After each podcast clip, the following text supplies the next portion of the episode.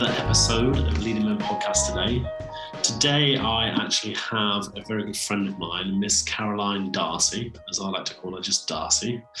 Um, I'm going to let her do her intro in a minute, but pretty much we're going to go into a bit of a, I suppose, a, a no holds bars conversation around sex and sexuality from both a men's and women's perspective and we'll try and get to some of the kind of the juicier bits that kind of we don't like to talk about and me and darcy are okay with talking about that.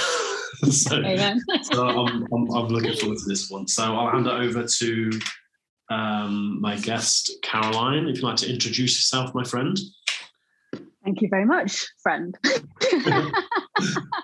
yeah, um, yeah, thank you for the intro. Um, so, uh, what best described me is a sexological um, or a somatic sexologist, which is a lot of big words, which most people kind of go, what does that actually mean? And, you know, I'm really honest, like, there isn't really a kind of a woman's coach or a, a real strict definition of what I do. And it's something that I've always um, questioned. And I think the easiest way for me to share is just talk about what I do and where it's come from. And the the you know my background, my lineage um, started with something called sexological bodywork, which is the study of um, or the hands-on study of how bodies work when it comes to anything to do with sexual energy and turn on and how our sexual function works and how we can use different types of touch, different types of breath work, different types of movement to,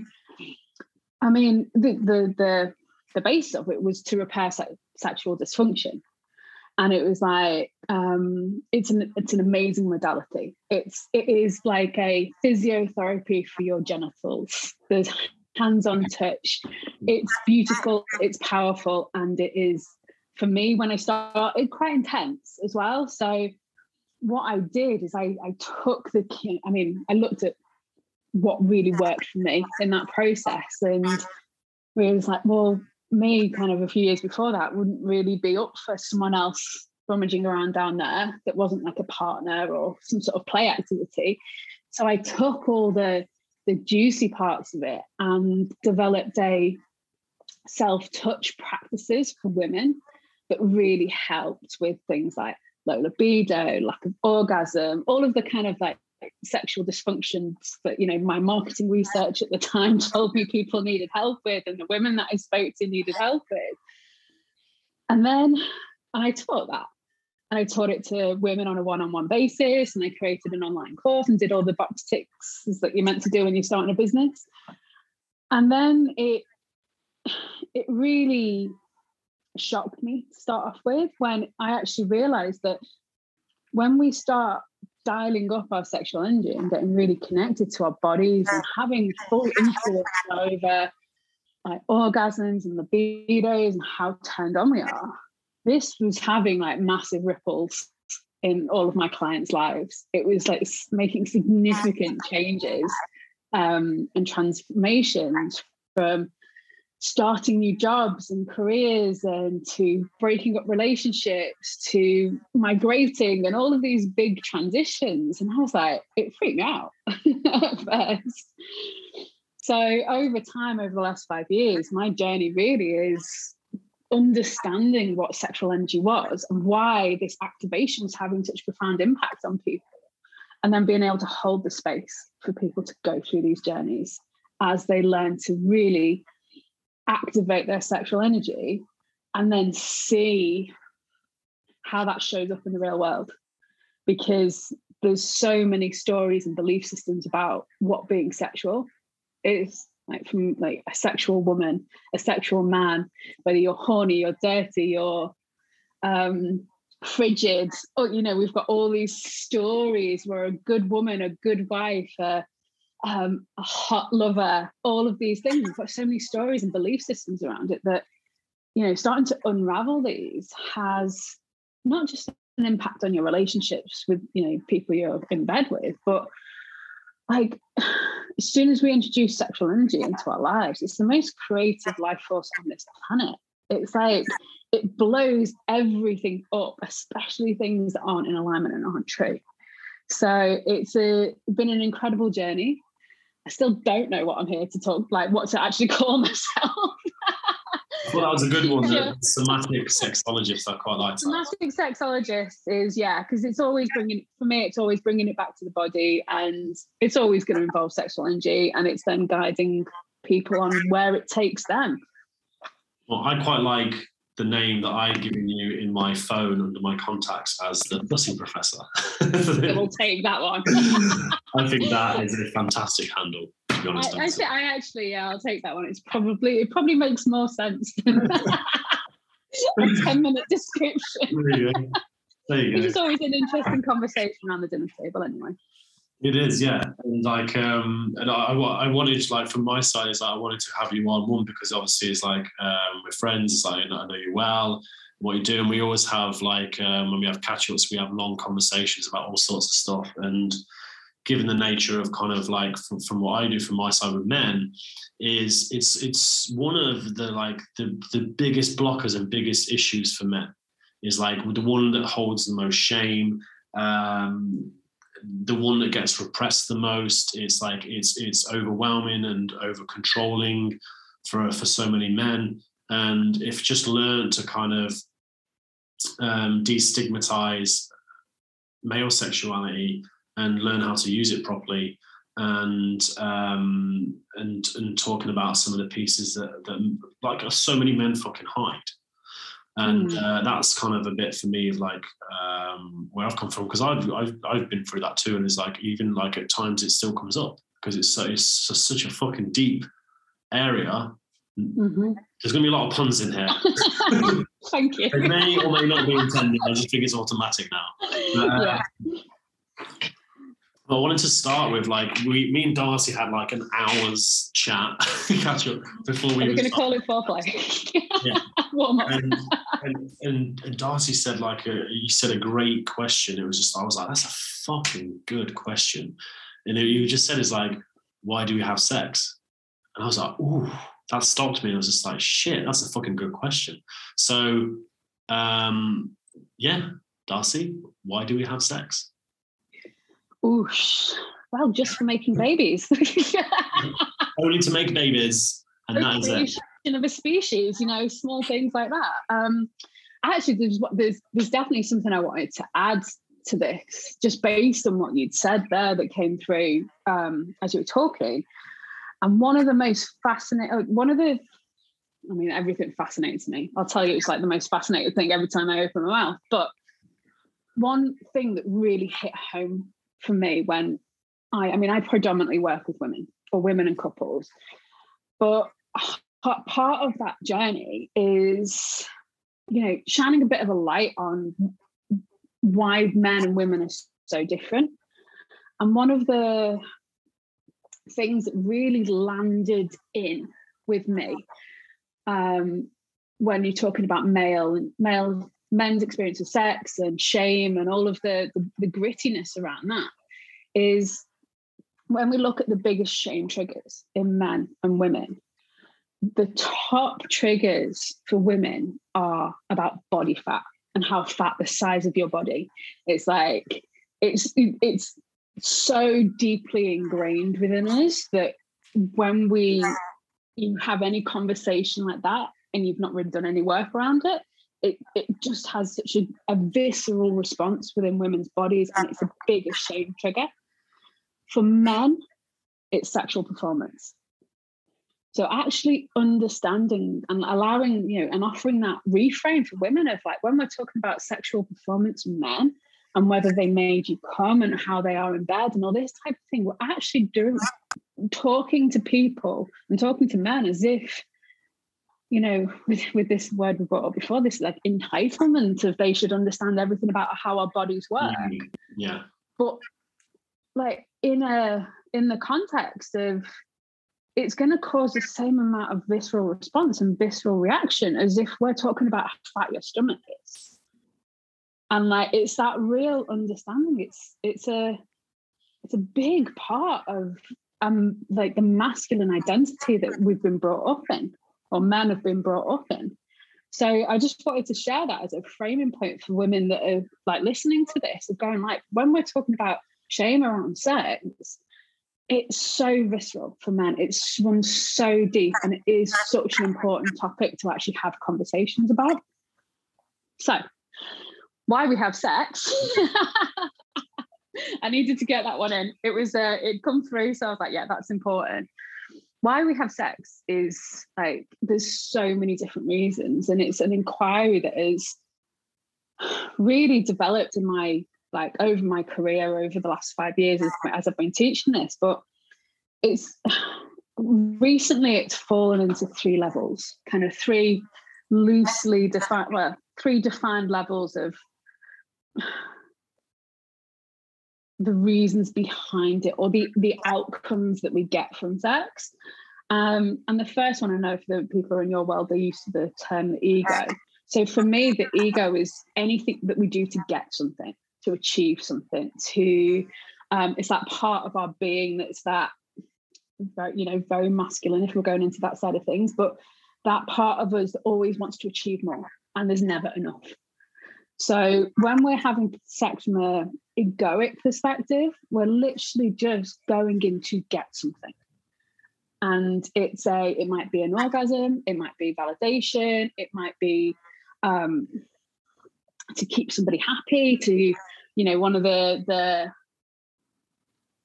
famous ones within women is that we kind of like we go in and have sex under this guise that we don't want a relationship and we're actually having sex and having really good sex to then try and convince our partners that we're lovable and then that will learn that will lead into a relationship um craig's laughing at this one yeah.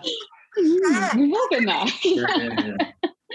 and vice versa you know there's there's um from again it's very typical male female side of things but there's that oh i'll have sex under the guise that i want a relationship but i don't really but i'm not not in a we're not in a place where we're comfortable being honest being truthful to ourselves about what we really want in that situation it can be kind of duty orientated oh i need to be having sex to keep my man happy or because it's my wifely duty it might be um, to make a baby, literally. It might be that goal orientated, this is what we need to do.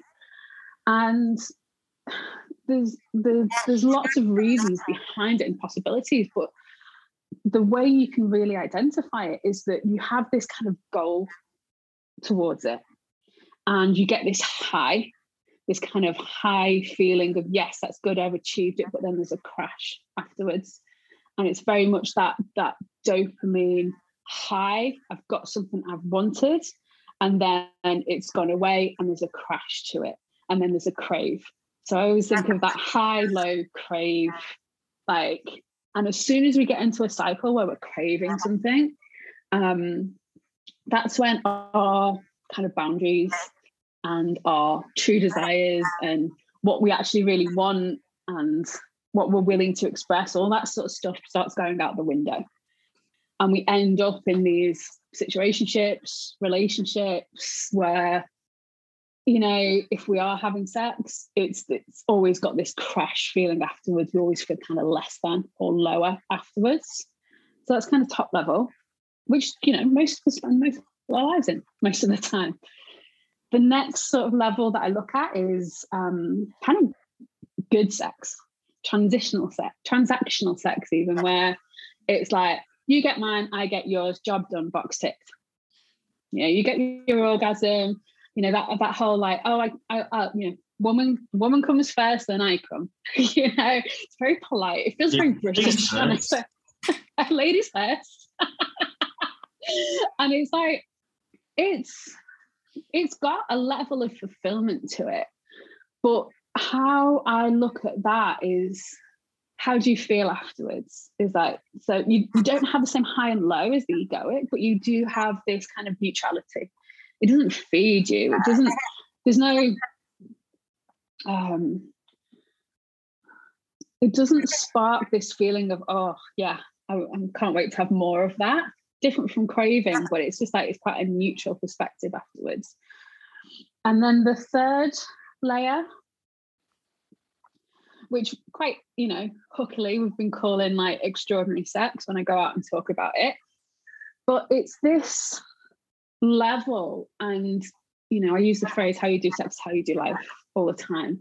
And it's very similar to you know you can see it in relationship patterns as well is that when you have an interaction that creates something so nourishing so much more than the physicality of you know this goes in there this you know this feels good that feels great you know orgasm orgasm orgasm orgasm orgasm and there's, there's this level of connection this energy that is created that then is nourishing and feels nourishing and feeds you after the fact.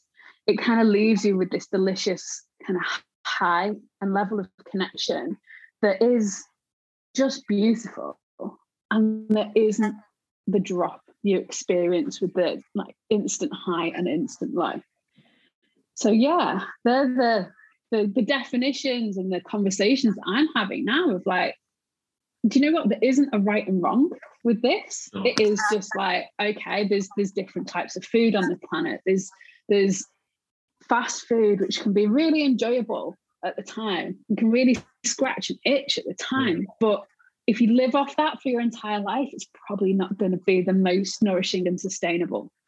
You know, it's it's the the the the good that's the ego. The the good sex is that yeah, you're going to have a nutritious kind of meal, but it might be quite boring.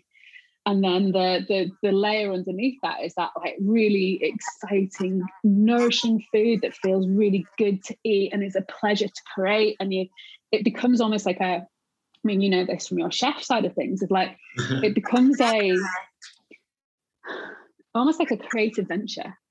You know, without sounding too twatty, it's like an art form of like there's a there's a preparation, there's a enjoyment that is so much more than what is actually just going on within that experience.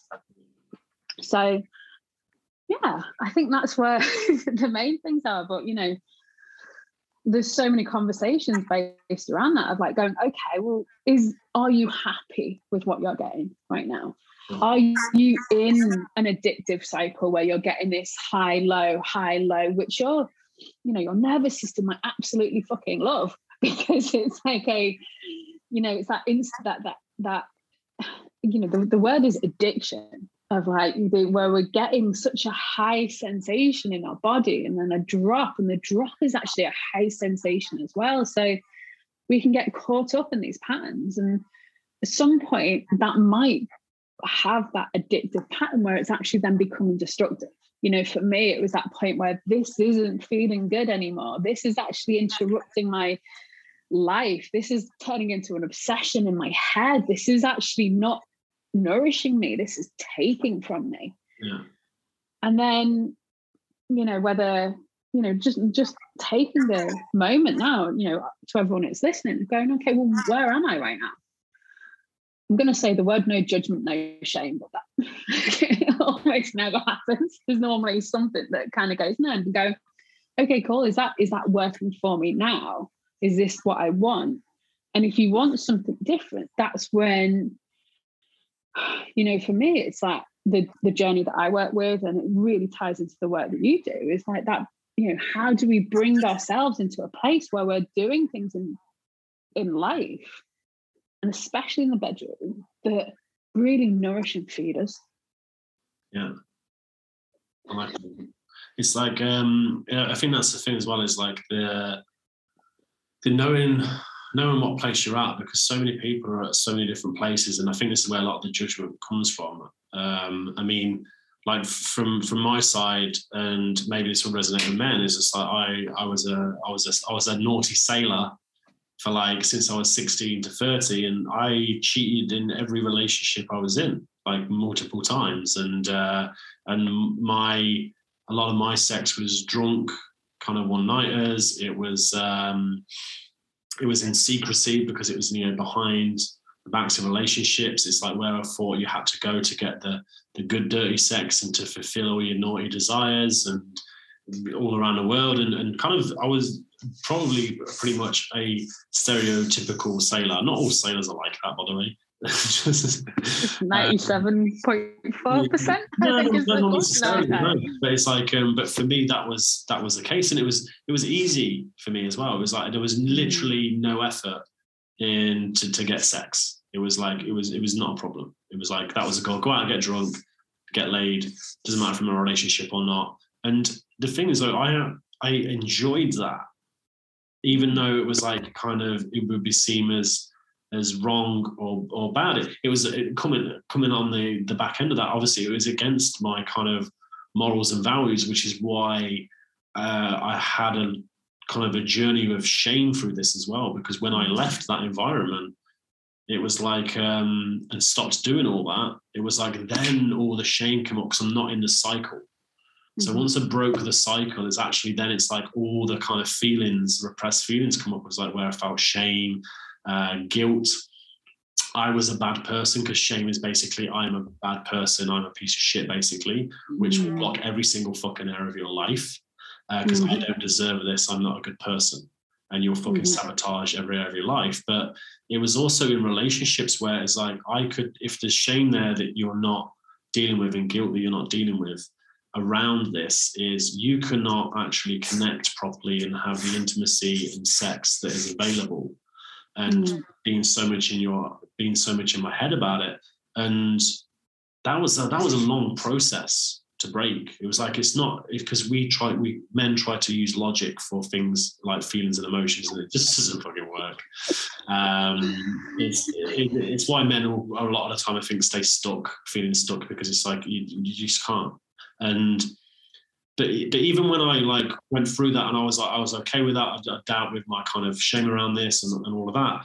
Going back to having sex again when I was not in a relationship and just kind of like experiment and playing around, I found that more came up still because I was still so used to like it was like new, it was like a new ground because it was like it's I'm being honest for a change. Mm-hmm. I'm, I'm, actually the, the place like at a certain point the place I was in was like you know what it's like I'm um, I'm single uh, I actually don't want a relationship. That wasn't just a thing to say, like being avoidant or non-committal that often men get mm. labeled with. Is like I actually don't. Um, I'm taking time out. I'm enjoying myself, and I'm enjoying myself in the place of actually just being honest with women and saying, um, yeah, I'm, I'm, I'm kind of like I'm, I'm, I'm, I'm up for open for like for, for play and something casual, but it's like it's, uh, but but nothing beyond that. Mm. And obviously, you get some that are like, oh, fucking man, is like just want one thing. And this is like a lot of that. And then there's a lot of like, oh, cool. Yeah, me too. That's okay. And I'm like, oh, uh, excellent. Both on the same page, just straightforward and honest. You like, you know exactly mm. where you both are. And that was like really refreshing. It was like, oh, this is like, this is new. This is kind of a refreshing way. It's almost like a new way of having sex, which in your 30s is fucking weird to say um, but I, I, but I found it was actually like I could do all of those things that I'd shamed and in secret and could just do them out in the open and ask for them in in in these situations and like this is what I like and what do you like and actually going into this and kind of play, play right mm-hmm. it's supposed to be playful too mm-hmm. and and and then it just felt it was actually it was like where seeing that women actually appreciate more of the honesty not all the time because you'll get some like that they're not in that place and they're mm-hmm. like giving you, you shit for it. But that's the thing is like as a man is just being okay with that and comfortable with that and just being like, look, like don't take it on board, don't take it personally. Not in the same place. Cool, move on. Mm-hmm. And it's almost like that in a way. F- what I felt was almost like a, a healing process. Um, sexually in like in male sexuality where like a lot of the things we get have to repress or do in secrecy or or even like desires and fantasies that is like you have that you might go and cheat on or you watch porn to get them met because you know porn is never going to judge you for what you're into you know which is a huge one. So it's like it's it, but you can actually there's a fear of bringing that into relationship and saying, you know what, like, I like this, or I'd like to try this, or I'd like to do this to me, or I'd like to do this to you. And so many men are oppressed in that because it's like you you feel that's bad or that's shameful. There's a place mm-hmm. it comes from, and like you don't have it's like you don't have the courage to ask for that or express that because it's one of those very difficult conversations that make you feel vulnerable and icky because you feel like you're going to be judged, you're going to be shamed again, you're going to get laughed at, she'll leave you or call you a pervert or a sicko or go and tell her fucking friends. I mean, all of the above. no, so right. Thank you for all that. there's, there's so many like there's so many kind of stages and layers that you know you've you've summarized you know a journey that's taken years and yeah. a hell of a lot of self-awareness and what i'd like to do is just start unpacking things and do my best to apply a little bit of logic to each of these stages logic. Um, but, yeah, but yeah, yeah, it's, it's not going to be a three-step process. Yeah. I'm sorry, I can't do, do this. do A, B, C, D, win, orgasm. No, that's not how we work, unfortunately. So, where I wanted to start off is that that that sailor archetype of, uh, and not even the sailor archetype, but that the, there's a very much a archetype that archetypes that we live in of it's a reflection of the perception of the good girl, good wife, what it is, what it means to be in a relationship, and what it means to be with someone who's, you know, for fun and not someone that you're going to take home and meet your mum. There is this this split. It's called the Virgin um, Madonna Virgin. Um, oh, what do I call it? The Virgin Ho.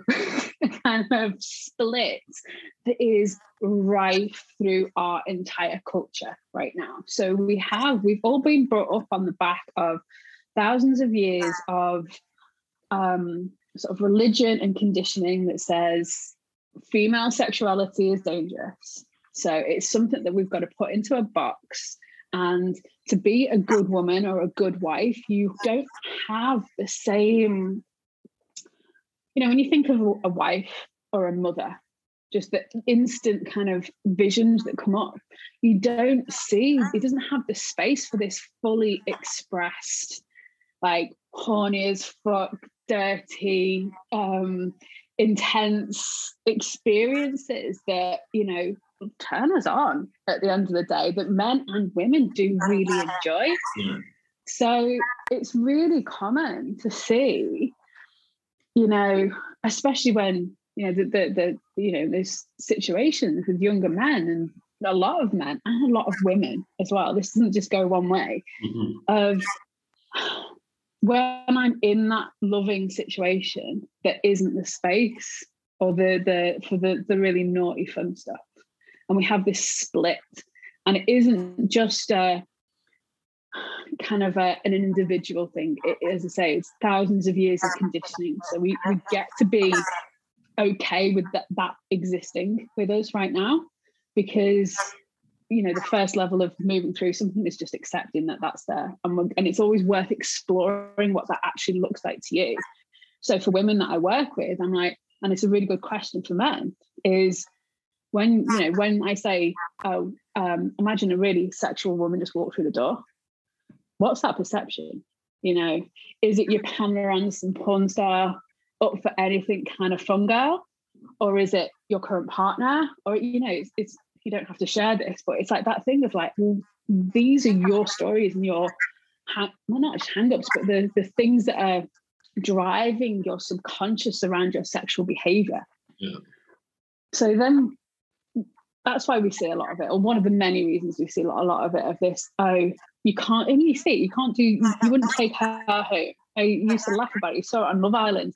Oh, you know, she's great. She's hot. She's really hot. I'd love to get to play with her, but I wouldn't take her home to my mum. Yeah. It's that kind of narrative that is still existing. And we, we get to accept that to move through it. The next part is the, the I want to explore that kind of addiction that was happening when you were away. So there's these highs of these intense experiences. And when there's that level of secrecy or naughtiness, like mm. most of us have got like a little kink switch in us. Doesn't mean you want to be beaten up by a dominatrix. It might mean you want to be beaten up by a dominatrix. All fine and good.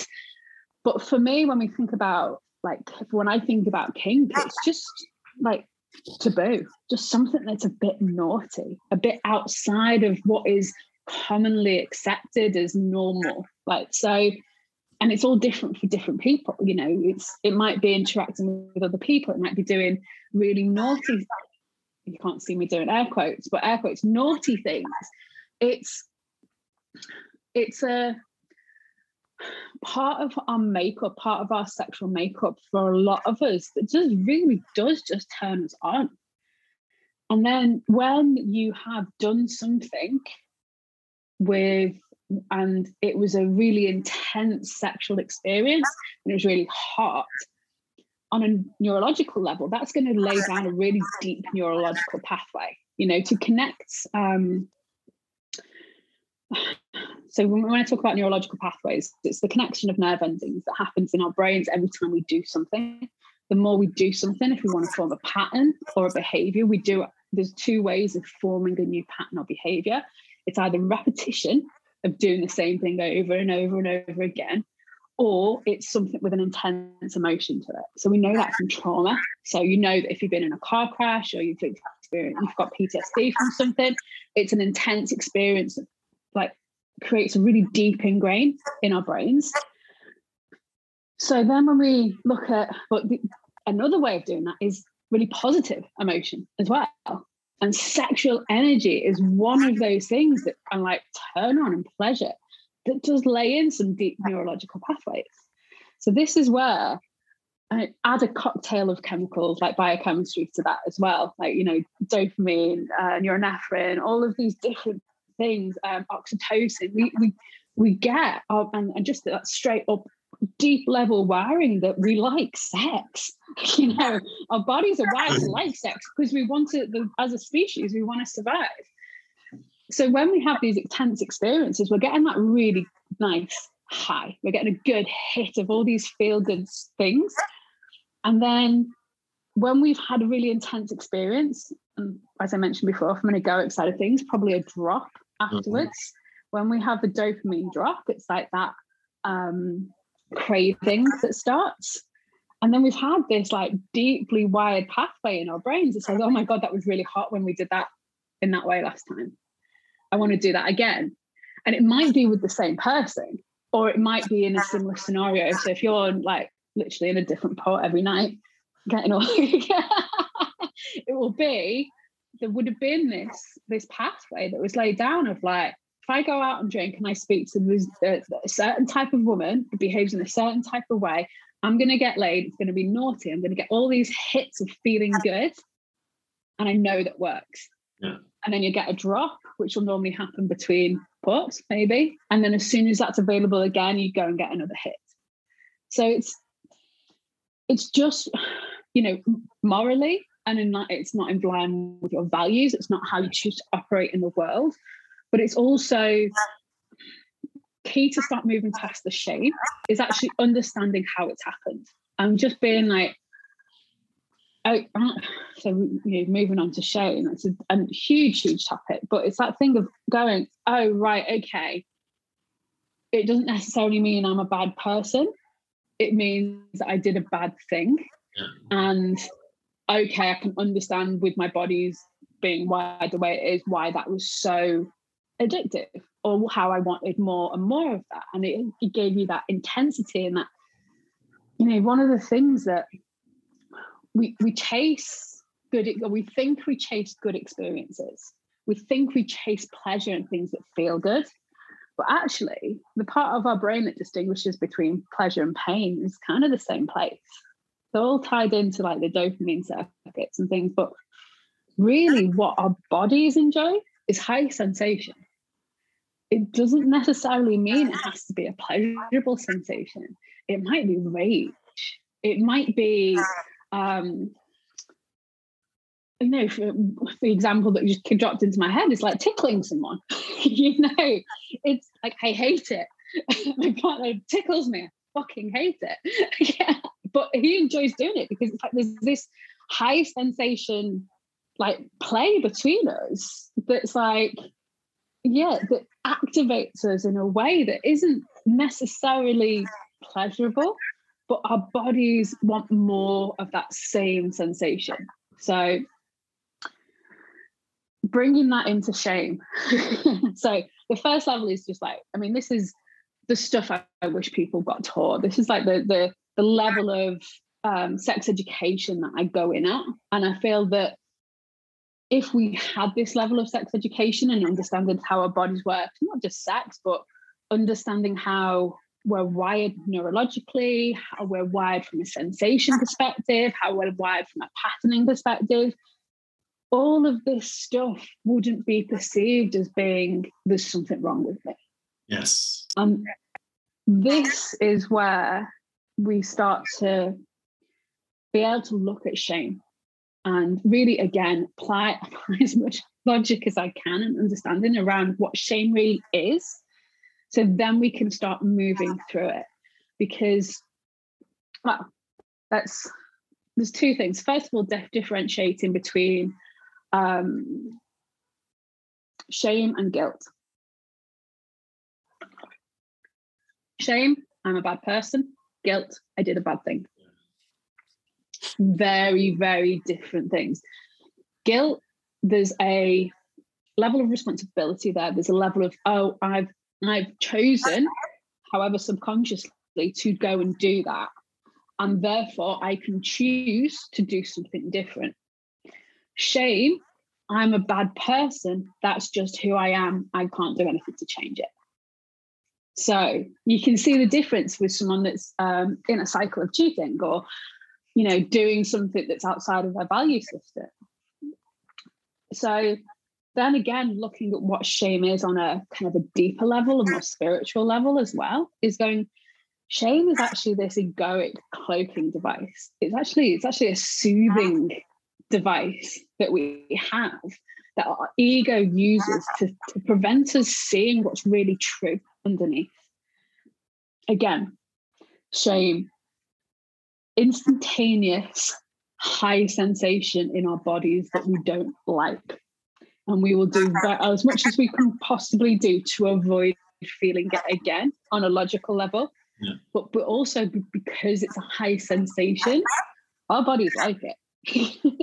and we'll get addicted to that sensation as well and we'll chase that sensation as well so when we look at it as a from a development or a spiritual perspective it's this this kind of this cloaking this fogging that happens that goes it's your ego going i'm a bad person you're a bad person you're a bad person you're a bad person. And it's just it's it's like almost overwhelming. And we our normal reaction because we're not used to having to deal with or you know we're not taught how to deal with high sensations in our bodies to numb and distract from it. So that might mean drinking that might be working it might mean um, netflix it might be going on having sex with people it might be all of these different things. We've all got our our own kind of menu of things that we we numb with as well and distract ourselves. But when we see it as this this kind of really interesting function of our psyche that comes in and goes from an egoic perspective that the ego is there to help us survive on the you know in this in this planet on this 3d realm. It's like it's the part of us that allows us to actually to, to survive and to interact in this way. But it has a very short-sighted view on the world of no matter what we've done so far has worked and it's kept us alive. So let's just do the same. Whereas, and then the ego goes, if there's another an option of doing something different, we don't necessarily know we're going to survive. We haven't had the evidence that we've lived through this, even though logically it might be something really good. Hmm. We haven't had that evidence of, oh, I've actually lived through this. So the, the ego will swoop in and the body will swoop in and go, oh, no, no, no, I don't want to do that. I don't want to look at that. I don't want to actually see what's underneath this shame because it might mean something in my life changes. Yeah. Which is a whole terror that comes up. And it is, it literally feels like you're going to die because you're, and like, you know, I, I'm a drama queen in recovery is, is the best way for me to describe myself at the moment. But it's that understanding that oh you know it's, it's an embodied feeling of if i haven't lived through that i don't know i'm going to survive so we might die. It's that simple. So that's why it is it feels like terrifying to us. So we have this shame that comes in and stops us looking at the things that might have made you can't you can't see the actions to this, but there's, there's good at there's good. um, so the shame comes in and stops us looking at the things that might mean we change. It's a protection device. So we don't do something different that our bodies don't know that we might survive. So the practice of that is learning to sit and understand it's a sensation in your body. Learning to get comfortable with the discomfort of it. You know, these are all things we hear all the time, but this is giving you the kind of background of why. That's an understatement, isn't it? That's the, the, the logic understatement of when you actually do allow yourselves to start to feel that. Like you said, it feels like you're going to die, but then afterwards, you actually get to the point where you end up looking back and laughing at it. Just being, oh my God, that was inside me and I held that in for fucking years. And if you think about it again from an, an, energetic perspective, the energy it takes mm. to hold that yeah. is massive. The energy expense to literally grip onto this this mistruth, this this understanding, this emotion, this sensation in our bodies is long story short, the root of disease.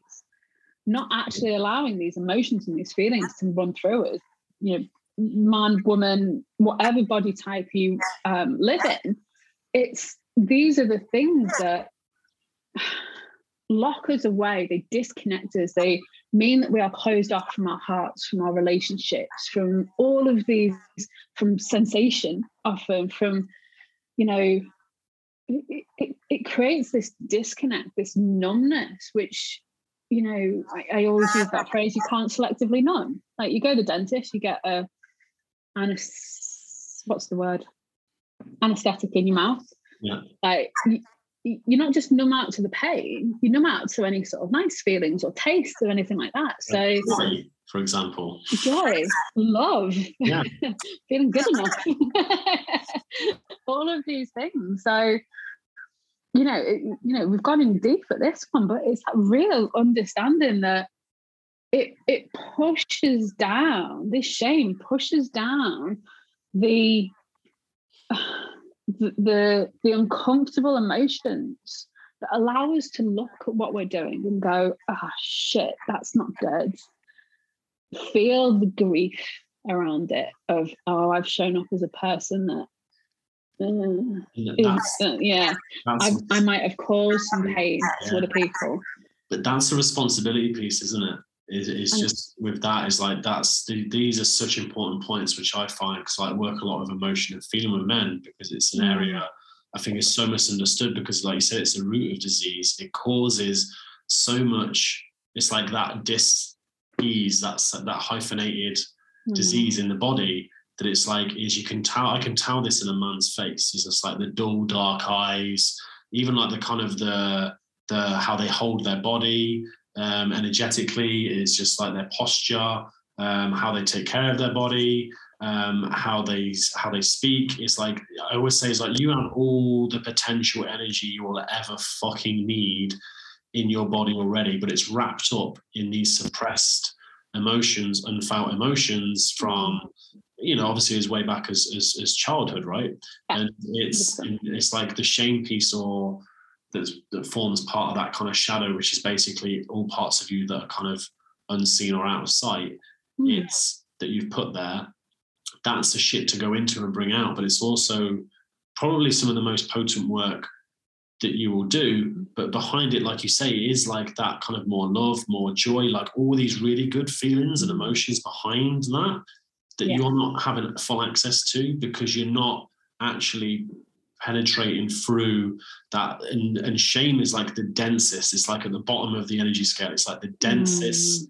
heaviest um, and it takes the most like you say it takes more energy on top of that to keep that inside mm. rather than actually dealing with it and shame mm-hmm. needs a witness is always that expression like shame needs a witness to be mm-hmm. dissolved mm-hmm. um, yeah. and, and, it's like but we're so afraid of it being judged like because it feels like you're going to die is like no way i'd rather die which was mm-hmm. is so fucking weird, mm-hmm. but it's not logic.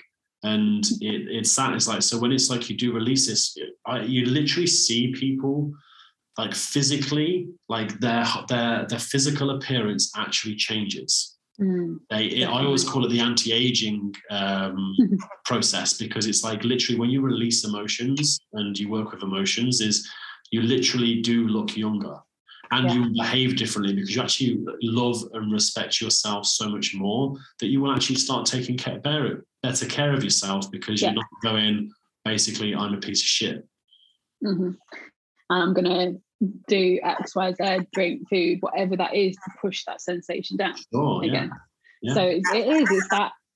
It's it's an incredible. You know, it's a huge been a huge part of my journey myself of actually you know and we laugh about it at the moment. I'm in an incredible death cycle. It sounds dramatic but it's like it is literally going in and excavating these pockets of you know calcified grief and sensations. And there's always this this you know for me the the pattern i see mostly is like anxiety. And then it gets to kind of rage Mm, anger and then underneath that that's the grief. Yeah, but yes, so often we get stuck in anxiety. Yeah, and we just think oh i'm just an anxious person or i'm stressed Yeah. out or i'm this and that and it's like no you've got this this you know my teacher um, calls it this energy to do something to move so you know spiritually anxiety is energy. It's a, it's available energy to you and it gives you that ability to actually start expressing the anger and the fear and the um, disgust or whatever is like that layer above and allows you to reach that pure grief. Because on the other side of grief is love. Yeah. it gives you that space to experience not necessarily love in the many coded versions that are out there that have got attachments and all of this, but this straight connection to source energy, who you really are, this in like this incredible power source that is constantly available to us all and is our natural operating system of how we're meant to feel all the time. You know, we're meant to be in this this this place of accessing this pure having access to this never ending supply of creative energy that is constantly accessed by taking away layers of these this grief that Yeah. is underneath the shame so it's a you know for me it's a it's the, the feminine cycle of never ending energy supply Yeah. there's no place of burnout when you are constantly taking away a layer of grief and accessing a new place of like energy. And it, it's this constant cycle that always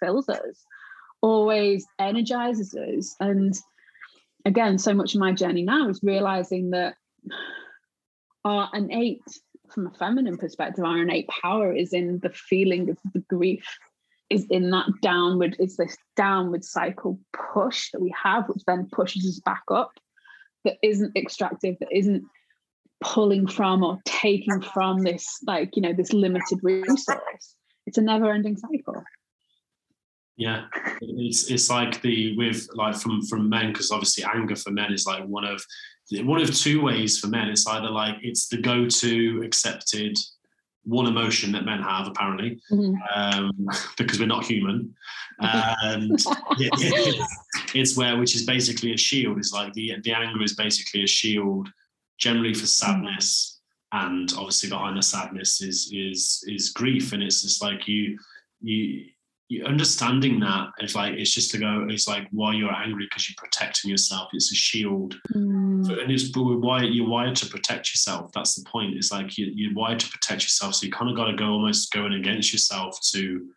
to allow yourself to go into that process of actually into this feel the sadness and, and grieve Mm. for that as well. But it's also the other the other end of that. The other, and this is generally you, you'll see get this in like nice guys is air quotes nice guys is, Yeah. is the Can we have a vomit emoji Yeah. with that one? you got a pin next to that. yeah. It's it's the it's the I don't get angry. I don't have anger, and like for me that's scarier because it's like at least, and I'm not saying it's better or, or worse. In a, in a way, but it's like at least the expressed anger is like there's still there's a relationship there with that that I find you can work with maybe a little bit more easier. But like the Mm. the repressed anger, I don't get angry. You're not even aware that you have that, and that is you're like a ticking time bomb. You're like you're the guy that'll end up going into like um, it's a bit off taste, but like you're you're the guy that'll end up going into a school and you, you with your with your rifle, you know. Yeah. It's like it's that it's like you're you're you're ready to blow. You don't even realize, and you're not safe. Mhm. You're not safe. You're, you're dangerous. And it's like to say I'm I'm different from other men. I don't have anger, and it's bullshit. And it's like it's like such a dangerous thing to say as a man that is like I don't have that. You do. You just Mm. repressed it, and you're very very good at hiding it, and it's going to leak out one way or another. And it's not Yeah. pretty when you do that. And I think that's the piece of anger for for for men is like it doesn't always have to be outwardly expressed. It's actually is like the repressed one you want to look at because it's like it's the it's almost like you're and you can be over. I tend to see that as overly passive as well. The Mhm. overly passive guy, lack of boundaries, uh, Yeah. doesn't say no that much, and it's just like it's it's the it's that repressed anger is just waiting to fucking pop out. I mean, anger is, you know, the, I think one of the things that, I- like, because I, I, I mean, I'm obviously not a man, but I used to say, "Oh, I don't get angry," and it, that was just bullshit as well. It was that, and I, I I'd always attract really angry men into my life, weirdly. Funny that, Darcy. Weird, isn't it? No lessons in there whatsoever.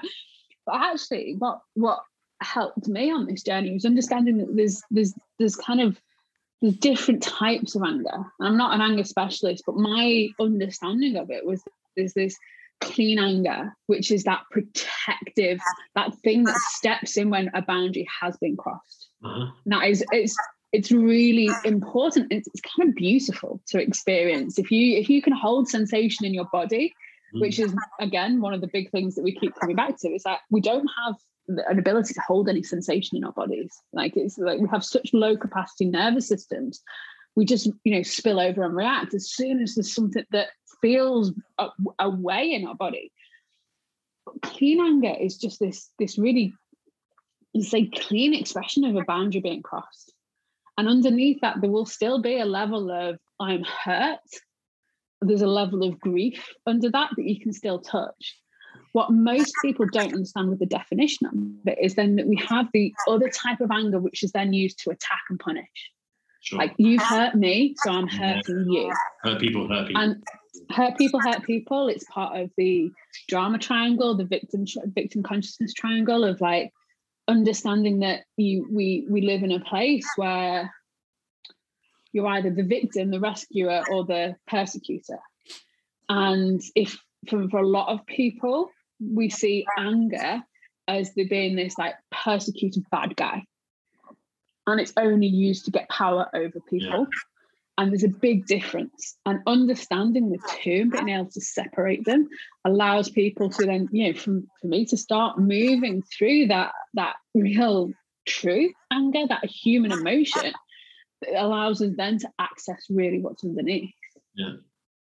Yeah, it's um and I, I find these things as well is I, I like to look at these and again this is like one of my favorite areas with men is like that dark masculine piece because that's all like all the things like shame anger aggression uh, rage all these pieces where it's like men can have a like a really like a fear of actually letting these out because they're so intense and they're so overwhelming and it's like they are hard they take a lot of practice to be able to control and manage and it's a little bit at a time. It's not all or nothing like us men go into a lot. It's like it's you you you peel off a bit you let some out you learn to contain that you learn to express that you you go into the grief if it's something like anger and this but it's it's also as well that they're very useful. Like it's Mm. like anger and aggression and things like this are very useful. And this is something maybe in more of a, a masculinity piece is just like where people say they're bad but yeah when something's kicking off or you're in a situation where there's danger it's just Mm. like w- what you're gonna really is like is is as a woman as well is like what you're gonna look for you're gonna look for a fucking man to fucking protect you not go i don't get angry i can't anger or aggression is like no you'd be like fucking fucking help me um, protect us. It's like that's part of it. And these are very potent emotions you can use in there, but it's not that you you get angry and uncontrolled anger and aggression, you just go, ah. It actually means if you have a good relationship with those and you can access those as a man and without shame, and you've learned to manage them and channel them and use them, is you'll actually probably extremely calm. Yeah. Because Yeah. you have almost don't use the word control, but it's like you've it's like you've tamed the monster. except yeah, you've mastered the energy. it's Like, yeah it's the, this is the monster part of, of like masculine masculinity but it's actually is like Yeah. you you learned to to build a relationship with that part of Yeah. yourself and allow that to come out and channel it in places is like um like like an easy one is like is is going like in in workouts like go for, for men like fucking lifting heavy shit this is like it's almost exercising your testosterone as well you have a lot of Mm. intense potent fucking energy in those emotions, but it's just like, don't repress them because you think you're being a good man. Oh, I'm being a good man. It's like, I don't express these. I'm a good. No, you're fucking not. You're repressing something that is so innate in you, but is so useful. And it'll actually, in part, is connects you to your masculinity and is attractive. Yeah. Darcy's eyes just bulged there.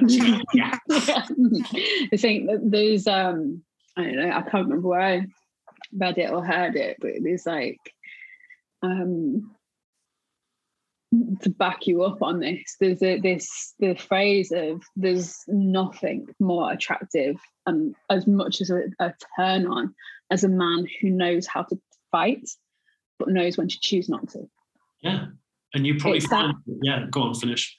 Yeah and it's that level of as you say it's um it's when you meet people that are in that like complete mastery of whether it's you know martial arts whether it's you know military background whether it's it's these these people that i think i heard um, aubrey marcus talk about it actually. And was saying it's like the difference between the the the volatile new kind of UFC fighter who's looking to prove something, Yeah, yeah, yeah, yeah. and then the guy who knows he can take everyone out in this room. Yeah. Yeah, yeah. Like, it's that it's that level of cool, calm confidence in places like that that it's super hot. yeah. But you know, at the end of the day, there's that. Oh, you know, I, you know, I, I, I don't have anger to anyone. I, I don't get angry to anyone is such a massive red flag. I'm, I was about to say I'm, I'm waving. Yeah. my I was gonna say that again. this one is like, yes, you do. Mm, Where is it going? At, at best, it's going to manifest as a disease and it's Yeah. going to make you extremely anxious and ill over time. At worst, it's going to come out at the most inappropriate time when there's that much pressure. It's Yeah. that the straw that broke the camel's back moment. Yeah. And the level of shame around that mm, is like is difficult to get through you know that that's a that that level of downward spiral is so intense and especially from the masculine perspective is such a seen as such a failure that it's just it's it's life destroying Yeah. so really bringing it back up to that point of going you, you know we're here on this planet that means you are human most of us jury's still out on a few things, but that's another conversation. but it's that I think it, you know you're a human being. We have the animal part of who we are, Sure. Absolutely. and playing with that and being, you know, that that's the, like the fight, fuck, play element of life of that real level of going. These are the things that make really uh-huh. like that allow life to be really fun and enjoyable when we're at peace with that part of our animal nature. Yeah. And then when we have that solid base on the animal nature, bringing everything else, the the either mindset work, if that's if that's how you call it, or the you know the the more spiritual side of things, the personal development, the achievements, all of that comes from this really firm base. So yeah, it's hugely important. There's a couple more points on that. That's really just is really good shit. It's like um like for me, like when I left the military, I toned that part down in me, which is like really it's it's very very okay in the military to have that out. But I found coming out is like, and I think a lot of vets might actually feel the same. Is like where it's you repress that really potent part of yourself, where we're just extremely direct. It's a testosterone fueled environment. It's just like the way that you speak to each other. And I was a chef as well, so that's like double. Like sailor and chef is like fucking double like intensity in the way your soul path picked a good in there, isn't yeah. it? it's like and I, I dimmed that intensity down because it was like it's like other people were feeling comfortable or like, well, that's too much. And I became depressed and fucking miserable. And it's like I I I not it didn't fuck up my life. I did that mm. because it's like I decided to not be fucking who I was and own all of these parts. So it's like bringing that back out and it's owning that intensity and, and, loving that because it's like, oh, because I've done the fucking work and still do. It's not complete. Mm. it's it's on all of these. And it's like I fucking love myself for it and I respect myself for doing that. And it's when you get to that, it's just like that you you feel so comfortable in yourself that it's like you actually you don't you're not even saying, oh fuck everyone else, I don't care what people think, because you don't need to, because you just like it doesn't bother you. You're not even something mm. you're really thinking about because um, mm. you're just enjoying who you are and like what you're doing, what you're creating, how you're living. But there's another piece on that anger thing for, from from from my side that I see with women or even in relationship is when you're comfortable with emotions as a man, that will open you your partner up even more as well.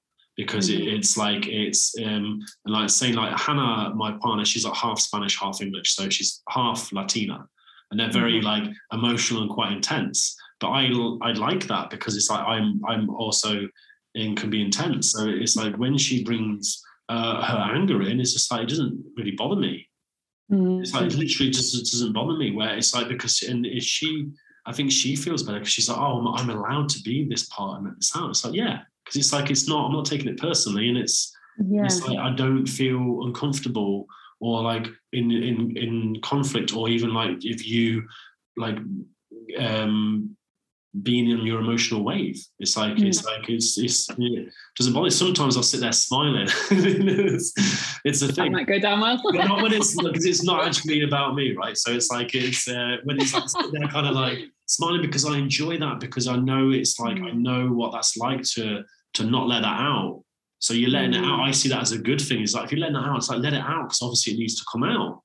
Yeah. You're not hurting anyone. It's just like you can you can do that and let it out and then it's like good because after that, you're cleared out. It's just like you're lighter, your nervous system's more relaxed, is is like you're kind of again, there might be even like say something behind that. Mm-hmm. Not always. There might be something behind that in a sense of of some grief and sadness, maybe, but sometimes it's just letting that um letting that that anger come out because it has mm. it has to come out. But it's just like if you're not used to that, where does it go? It just stays in. Yeah. And it just builds and it builds out in resentment and it's going to leak out somewhere. Um, so I think for guys, it's just like the more, and this is why I say to a lot of guys, especially on the relationship, it's the more you focus on you and do your work mm. in a sense of your your your men's work. I, I say men's work and your inner work because it's there is the human part that's generally the same, but then there's also men and women are not the same. so it, it does look different as well. It's like the more that you do that, and you get comfortable with your own emotional pieces, the more you'll be like that of a woman. And I hear that a lot from women too, is just like they get pissed off with men kind of retracting or closing off or hiding mm. away when they have an emotion. And it's yeah. just, it's like, for fuck's sake, it's like, stop me. It's like, they feel bad for like having emotions or being angry. It's just like, if you can, if you can just, um, there's a difference of being standing there and like taking emotional abuse or dumping, as opposed mm-hmm. to like just being there to kind of hold um, your partner when she's kind of like riding an emotional wave. Yeah. So there's there's so again so many layers in one of your. This was this was supposed to be about sex. It's like okay. I can bring this one back to sex. okay Of course, yeah. it's like it's oh, all look, important, isn't it? It's all important. It's all important because yeah. it all has to do with connection and intimacy as well. This this is the the the I mean the the layers that I want to look at in this one is one that acceptance and understanding of your own emotions. So anger, if and and you know the the reflection I want to give with that is like we we are brought up in such a victimized society. And especially as for a lot of women is that we feel like if we've had experiences of when we've grown up we've not had experiences of you know solid strong reliable good people in our lives particularly from a male perspective is we we have this narrative that men are bad men are dangerous men are something to be scared of mm. and so when and, and this is this has absolutely been part of my journey on this of like this is the, the, the women's work as well is like that when we see someone that is in that clean expression of anger yeah. it triggers such a sensation that it means that they're actually trying to dominate yeah. they're trying to do this and it's interpreted like that yeah. and that's that's the journey for women to take on so that's the women's work or the internal work for ourselves and how that can be supported is one getting really clear on what um, you know when you're going into a rage for something you know is it that clear expression of anger or are you trying to punish somebody else or punish yourself? Has it got that i'm a fucking idiot behind it? You know that level. Or they're a fucking idiot. How dare they? Kind of that that very it's a very different perspective and that that only comes with that fluency and that comfort of actually expressing and touching the um, the emotions within your own body. Now, from a how to support all women or all partners in this is that the the more comfortable you get with your own emotions, the more you can stay steady through theirs. Now, when it comes to women and dealing with the feminine, it is a you have to watch me. I might sneeze in a minute. um, I'm going to use a, a, figure here, but I don't. We don't know how accurate this is. But we generally feel emotions and sensations in our body four, five, ten times more intensely than men. Yeah. We have the capacity for emotion and sensation that is so vast and so wide compared to a male body from an energetics, from a spiritual perspective as well. So, on a moment by moment basis, we have these huge fluctuations in energy. We can go from being completely happy and like laughing and playing to sobbing our hearts out in seconds, like a millisecond. And this is a real, like, again, this is the journey work I work with women. It's that, like, I'm within myself going, it's okay to have this full range of emotions. And this is actually gives us our power supply. This gives us access to this energy and this life force, this feminine, like capital F feminine energy mm. that we all have access to. It's that. And it's especially for men who aren't able to hold their own emotions or they suppress their own emotions, being around that is going to feel terrifying. It's going to feel like she's crazy, she's out of control. It's like, um, and then there's this thing of like, oh my god, it's a problem. I need to fix this. Oh, and yeah. this is this is this is like this is part of like, you know, when I got with with my partner, it's like right, I'm going to be emotional at certain points. We're going to have a conversation. There's two things you ask me. It's like, do you need my help with this? Or do you need, like, you know, what do you need? And it's like, do you need my help? Do you need me to just be here? Do I need, do you need a hug or do you need some space? And it's one of those three in in all of the circumstances. But that innate thing of, and it's that masculine protective part of going, oh my God, my woman's like crying her eyes out. I need to fix this. And I'm like, no, I need to move through this because otherwise it's going to get stuck in my body. And for a man to be able to hold that, they've got to be able to be comfortable with their own emotions as well. Otherwise, it's going to trigger a load of stuff, which will then be suppressed, which we know, like, you know, you, you brought it up before, like, we think of depression as being grief. Depression is when we suppress our emotions. Yeah, yeah, The full expression, like, you know, when we go into a real, you know, down grief part of the feminine cycle, it's like, yes, it can feel like you want to end everything. It can feel so low, but that point is where we can actually come back up from it's actually it's a real i mean this is like in-depth part of the, the feminine cycle and it's like it's a real practice to be okay with being able to go down and feel real real levels of grief but from a relationship perspective having someone there that can hold that for you Yeah. is phenomenal is it allows our nervous systems to relax and actually go into full expression knowing that you're held knowing that you're safe knowing that you're not being judged. Yeah. how this turns into the bedroom obviously. Promise to bring it back to sex.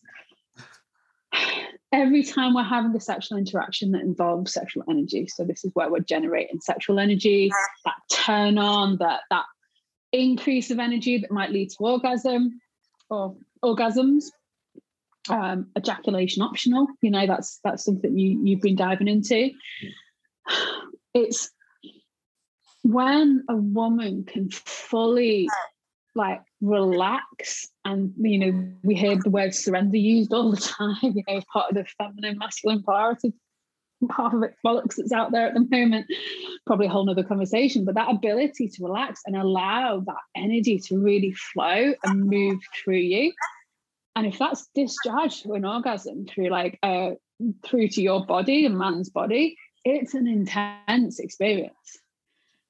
The more you are able to hold that energy and be present and not like get up in your head, not be like blown out by it, not be in a place where you're just constantly thinking about how to make her come Yeah. and actually hold that energy, it only amplifies it and allows this kind of flow between you both, where it's that, you know, what we talked about at the start, th- those extraordinary experiences where she is fully nourished by this energy that's created by you both.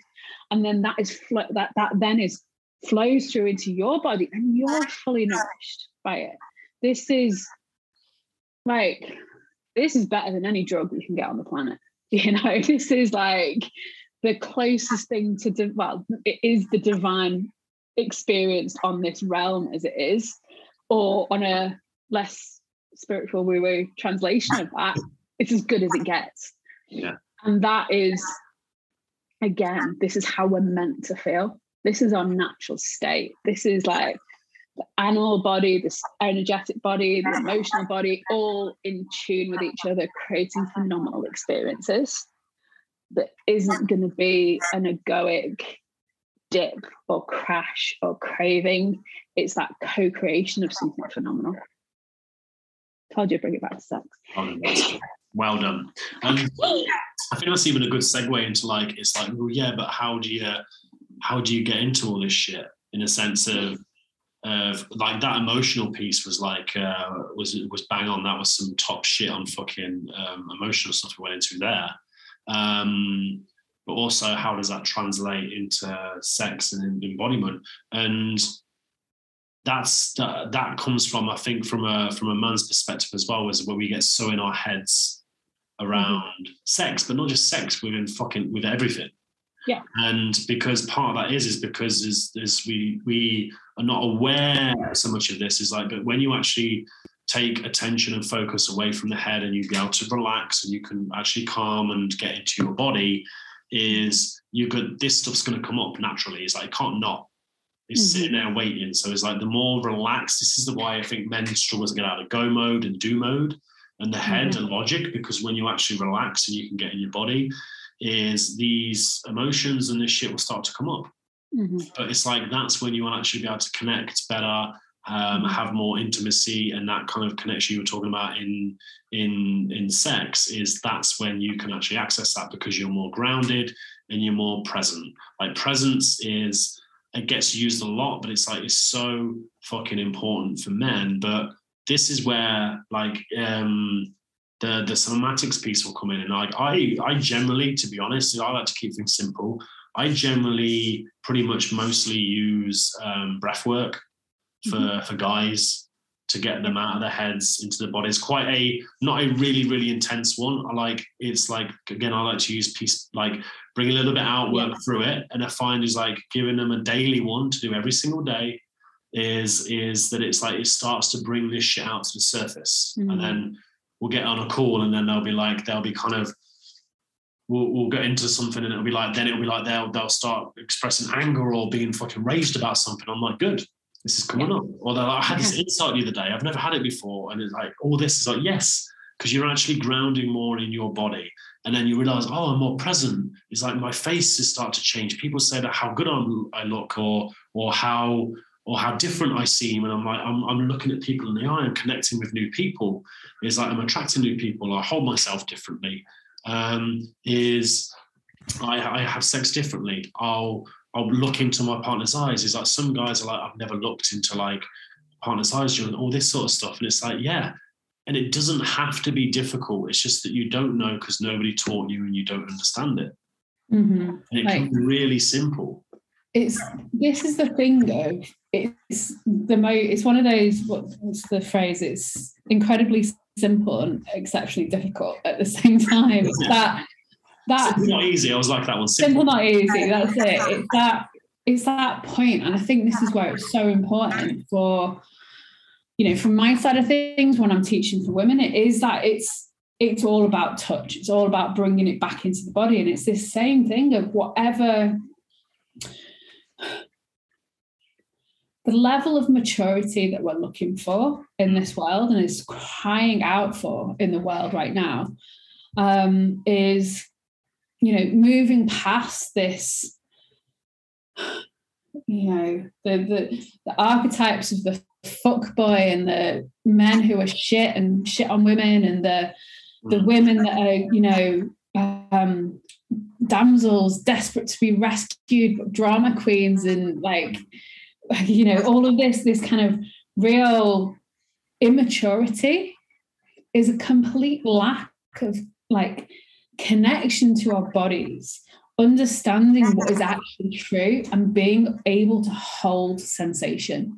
And actually, really, like that this is the key thing of like, the journey you're working with men now is so so important it's almost like i know masculine like having goals and like you know, I want to achieve this. I want to be able to lift this. I want to get married. I want to earn this much more money. I want to have all of these things, these ego driven like goals that so many of us start out with. But actually, what is the most transformative part of anyone's life is that when you do drop back into your body stay and work through these pockets of grief and emotion and being able to stay present, you you unlock that part of you that is in each and every moment not just happy, but is true and is who you really are and knows what they want in each moment and know what's going to make them, you know, or make you happy or what is true or what you need to move through in each moment. And it's this level of, again, horribly overused word right now, but authenticity, the realness. I fucking hate authentic. Like I used to, I used one of my classes to be called authentic voice. And then the word authentic went mad. and I was just like, Ugh, okay, that's completely overused now. But it's that so much of what we're looking for in these external goals is this feeling of good enough, contentment, c- connection, love, all of this stuff that we think we're going to get when we get there. But bringing it back to what actually happens is when we get there, what I said at the start is then the goal post move. Then you need another goal. Then it's more, and then it's that egoic cycle that we talked about in the sex from the sex side of things. Is you know once you get it, you kind of have this momentary high, and then it drops again, and then you crave something more. Whereas that ability to bring it back into the moment, bring it back into your body, and actually experience what is going on in that moment is what we're all searching for, is what everybody is looking for, whether that is in cars, weights, women, whatever that is. And, you know, when we're talking about creating these exceptional moments in the bedroom, creating this connection, it all starts with that bringing it back into how you feel and being connected to your body and what that like as you say what actually that brings up in each moment yeah fascinating it's amazing how it is just there you know, for you, it's that breath work, connection to your body, listening to what's actually going on. You know, I've done some of your breath work classes there, right? It's, it's that that point there. And then, you know, for me, it's actually connecting with our body, actually touching ourselves and noticing what that feels like, yeah. noticing what the sensation of different types of touch are, noticing what, you know, when we move in a different way, what impact that has in our body. Like if you're just thinking about making someone come or whether or worrying about whether you're going to get there or not, you're missing out that present moment. And, you know, my my thoughts on it or my belief on it is like, you know, how you do one thing is how you do everything if you start working on it in the bedroom or in a, different part of your life, it's going to have the ripple effects everywhere else as well. Yeah, and I kind of like it. I think that's why is is like I'll use. Like I would never say that I was a relationship coach. Is like I'm 100. percent It's like uh, it's like I use relationship in the term of like to point things out for men of like where you're gonna have to do work because it's like and it's supposed to be the same in sex because it's it's the what are the places where you cannot hide you're gonna be exposed and if you don't deal with your shit is you're gonna fuck stuff up the most mm-hmm. it's like generally is in relationship which oh, well, I'd, I'd, like to think means sex as well if you're in a relationship but it's mm-hmm. like um, it's the place where you're gonna be most exposed most vulnerable. For a man, it's like where you're gonna have to, literally fucking have to, is like go and and go into your most sensitive parts that you do not want to go into. Like literally, I'll repeat that. You do not want to go into. But it's just like you fucking must. Like all those pieces I've been into that so far, I didn't want to, but it is I but because I understood it, I knew that I had to. Mm-hmm and that's and that's the difference. And it's like this is where it's like i see it's like this is what i like to use is like stop using fucking band-aid solutions stop looking for fucking shiny objects stop making bullshit excuses and that like in, in, in being oh I, I know this and like thinking because you know something in logic actually means anything that's transferable because in this stuff it fucking doesn't. And it's like you have to stop tiptoeing around it and stop being a fucking lone wolf as well and trying to do it alone because you're again for men it's like i'm trying to prove something. Mm-hmm. i've got to make it harder and and more struggle because then i've earned it and i deserve it. And it's like and it's fucking bollocks. And it's like i know i was a fucking master at that. And it's like it's and right it still it still crops up but because it's not about it, it never shows up. It's like you understand that piece of you and that it's there. And it's also you can you can use that um, you can use that and make it beneficial, but it's just like that you don't live in that process. And it's like is you stop trying to fucking prove something by I can do all this shit on my fucking own because you can't. And mm-hmm. it's like and like you said, it's like you're either gonna get to a point of emotional impact where you change, which is like probably going to be end of relationship, you get ill, or it's like you lose your fucking job or something like this, mm-hmm. or you just fucking um, take action on it now and you do the repetition piece and you start doing the fucking work. And it's like, but literally, unfortunately, people I think think mostly you you you get there's this romanticism about getting to a rock bottom place or really fucked up before you can have your hero story of coming back and it's bollocks. It's mm. just like do the fucking work now. It's, it's like and it's like if you want your relationships to change, if you want your sex to change, if you want every other area of your life to change, is just like stop fucking tiptoeing. And I say that from experience, and I know you're saying the same, Darcy, because it's like it's making a lot of those mistakes, and it's like fuck, man, you don't actually need to do that. Yeah. And it's just like, but it, it, it's and it's it's um, frustrating to watch people do that. But again, you're not responsible for the people, but it's um, it's you have to fucking do it. Like there's no, there's no, there's no other way around it. The way out is the way through. You have to fucking do it. So stop making bullshit excuses. Oh, it's hard. Oh, it's like it's painful. Yeah, so fucking what? Mm. It's like the the the alternative is much fucking worse.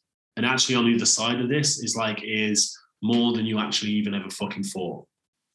This is, I mean, there's there's so much just in that as well. That that whole point of you know, we I always look at it as like an escalator life. Like we get on the escalator and it's like we're taught that, you know, well, whether that's, you know, go to school, get a job or university or get a relation, you know, get in a relationship, get have get a dog, move in together, get married, have kids, this, this, this. And when we do that, when you've got enough money and when you've got a good pension, then you'll retire and then you'll be happy. Mm. And it's like we've been told this. And so many of us for so long go along with this because we just don't see any other option or, you know, we've bought into this belief of, oh, yeah, at some point I'm going to get happy at some point I'll I'll I'll have done enough or achieved enough that, that I will then feel good enough about myself. Mm. And yeah. the reality of that is there is no end. This is the egoic stuff. This is there is there is never a point where you will feel enough by chasing things that are external. The only way in this life is to is to look. I see like this existence on this planet as like a video game. Like I see, uh, and you know, we've we've all landed here. Whether you believe you've souls incarnated or you've just been born out of no other spiritual existence before, whatever that is, yeah.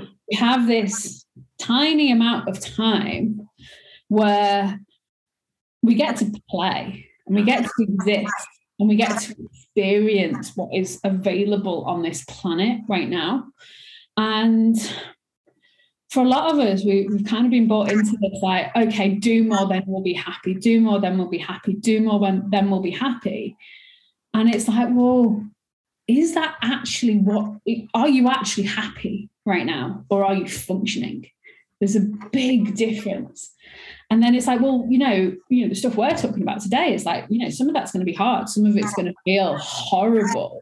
Some of it is going to feel really, there's grief, there's shame, there's responsibility for how much shit you've caused to other people on this planet. And I look at it and go, well, yeah, of course. If you play a video game, you don't go around where it's all fluffy bunnies hugging each other you play a video game to go and like go out and fight and kill and achieve stuff that's hard. It's you like five runs to, to, to kill the boss at the end of the level. Oh my god! I mean, my video game kind of experience was limited to I think the Sega Master System in the eighties. I'm, I'm, yeah. I don't think I am old and hot. and it's that thing of like that that feeling of the the happiness or the, the pleasure or the connection that we're chasing comes from moving through the difficult stuff, comes from experiencing the grief, the down, the pain, all of that. It gives you that contrast of life that feels fucking incredible. Yeah. If everything was, you know, that analogy, if it was blue skies all the time, you would never know, or like, you know, if it was light all the time, if it was happy all the time, you wouldn't even know happy it's the contrast that gives you that experience gives you the energy to come through at that so yeah it's there's, there's, there's two options in life. You well three options is you know you start doing the work you start chipping away you start looking at what's actually showing up in your life what feels good what doesn't feel good um you know looking at all the things we've been talking about our connection to our bodies, how we're treating ourselves, how we're actually connecting and dealing with emotions. Or the next stage is we can wait until something takes us out, which most of us do, yeah. at least one. That kind of, you know, again, my teacher calls it like the universal truth or the universe always comes knocking. And it's like, you first of all, you get a nudge of, oh, that didn't quite work out. That didn't feel right. That wasn't okay. And then it's like a knock at the door.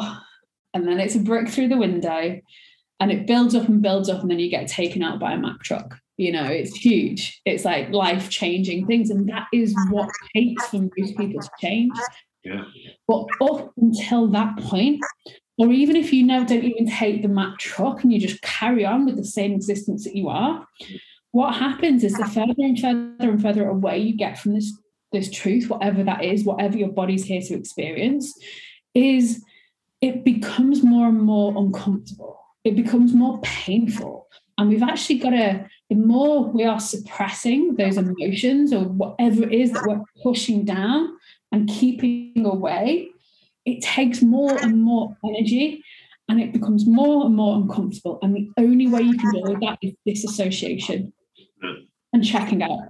So you are actually living in a distance that is completely numb. There's no connection, there's no pleasure, there's no love there because you're just getting up on the same hamster wheel, ticking the boxes, even what it is you're there to achieve, and just that feeling that something's still missing. It's it's like the uh, I think there's um, a guy mentioned it on the, one of my episodes of the podcast. It's like I think it's a Jungian thing where it's just like you've you've put the ladder of success. You know, you've put the ladder up against the wall and you've climbed it, and it's this ladder of success, and you get to the top and you realize you put it against the wrong wall. Yeah. Um, on a on to finish off, Darcy is let's finish on a lighter note. that was, but that was like that's the fucking, but that's that's the truth of it, isn't it? As well, it's like it's this, this is this is where it, it blew me out, and all the things happening right now. But this is where it got to me of when I started teaching about sex and connecting people to sexual energy it is like, oh, but it, it starts to unravel to this level. it's like, whoosh. So it's taken then so much work with myself to be able to hold that and guide people through similar sorts of journeys. So yeah, there's there's there's a it's a level earth is an intense one. so to, to finish off is like if you uh, I actually had this question uh, off before we started. I asked Hannah if she if she had any questions about sex, and she said, "What are some of the health benefits of regular sex?" So make sure you do a good job on this one, Darcy. good one on this one. Okay. Bad for you. None at all. Stop it. It's, it's true, isn't it? It's like it's, you're, your yeah. bits will fall off. it's one of the best supplements, isn't it, as well? Oh my god, yeah. Just on a on a physiological level, let's just break it down. It's um I mean straight away, it's just a cardio, it's movement, it's physical movement, if that's all. Like if that's all you need to do get your ass out of the chair for a little bit, great. Go fuck someone. I was like going through my language of all the words that, yeah, no, all appropriate. Don't film it, Darcy. like, wow. um, so there's that. There's the the feel good chemicals have a huge so the the the oxytocin the serotonin the dopamine the near i can never get norepinephrine right the these are say norepinephrine that's the one thank you um, this cocktail of chemicals are hugely beneficial to all different parts of our, our functioning. It's how we feel good. You know, we know the importance of, you know, the more we experience something, the more access that we have to it as well. So if you want to feel good in life, it's going to help from a massive, you know, again, on a very top level, it's incredibly good for stress. It gets a little bit icky when we start using our partners to de-stress because there's an energy ickiness to that. So it is something to be wary of in there. But on a, you know, on a very top level, it's great from that side of things. But if we're talking like just purely physical health, like, and especially for women, is we look at like different types of touch and the the if I want to get into the real like nitty gritty stuff of like sort of female health as well, you know, things that happen in later life, like um like what what are they coming through that uh um like things like oh my god, my brain's just gone completely blank. I love these moments. Prolapses, peeing ourselves, incontinence, all of this stuff, um, all of the um, ability to have healthy birth, all of um, you know the just the, the the level of nerves and everything that goes on. So if we look at our pussies and our like our vulvas and our vaginas, like the more contact we have, the more touch that we experience, the literal physical touch to all of this, these different areas, this increases blood flow. So the tissue stays healthy, the nerve endings stay healthy, that we have I mean, there's there's there's a really good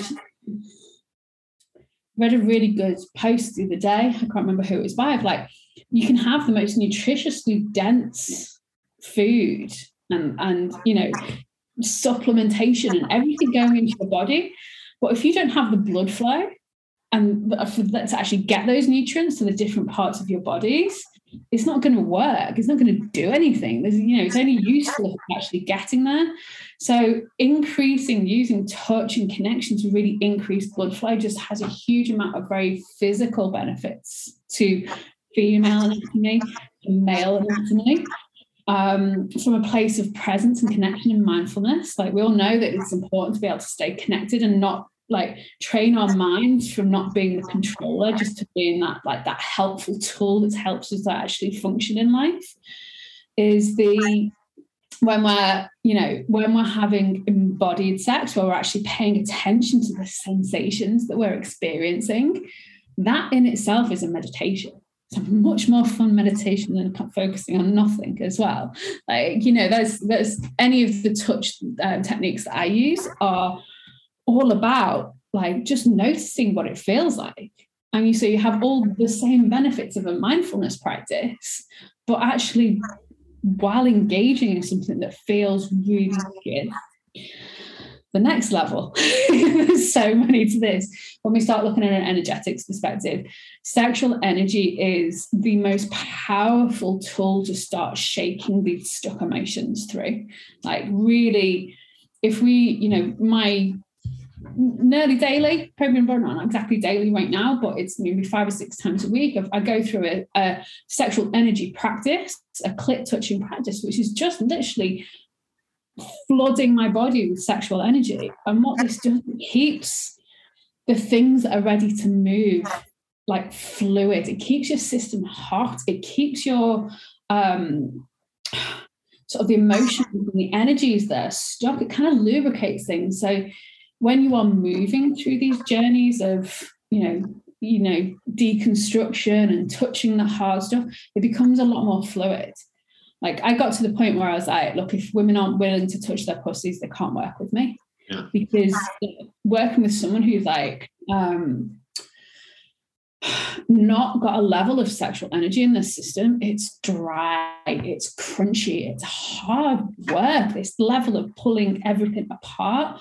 it's really, and I have to then go in and do a lot more work for people. Whereas when our systems have got this healthy kind of charge, these things just start, you know, they're still painful and they still have the same effect, but it's just a much smoother process. Is that enough? One more?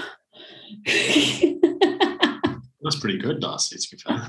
There's a few in there, isn't there? So uh, there's, there's, there's, no downsides at all, is there? No, there's, for me, it's like, well, and that's just like an individual basis. Like at the end of the day, from my perspective, a relationship that hasn't got a sexual connection is just a friendship. Yeah. And you're uh-huh. missing out on the level of connection, the level of intimacy, and as you said before, I loved what you said before of like, you can't hide. There's there's a place when you get to the involuntary in sex, and that's that point where you kind of tip over and it's you know, maybe you release into orgasm. And it's like you can I always use the phrase, you can fake an orgasm, but you can't fake who you are when you're orgasming you are literally naked, exposed, the most vulnerable, open that you will ever possibly be. And sharing that with another person is, is the ultimate intimacy and ultimate connection. And the to me, it's the the antidote to this loneliness and isolation and separation that is so prevalent in the world right now. Yeah. So yeah, pretty good for you. Pretty good for you. Tagline: Sex. It's pretty good for you. Right. I think we'll finish there, Darcy. Um, that was that was splendid. Fucking loads of nuggets in there. And where can people find you, by the way, before we yeah, best place to find me um, is Instagram or Facebook. It's at I'm Caroline Darcy. So I M for mother, Caroline Darcy, or you can get my website, which is intimate.co, which is I-N-T-I hyphen M-A-T-E dot C-O. Delightful.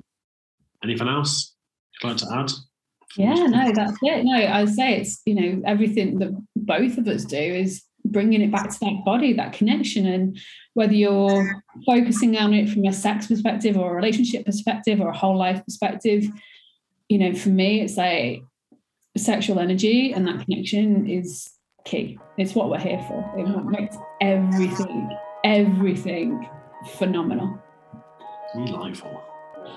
Right, well, thank you very much for coming on, Darcy. Much appreciated.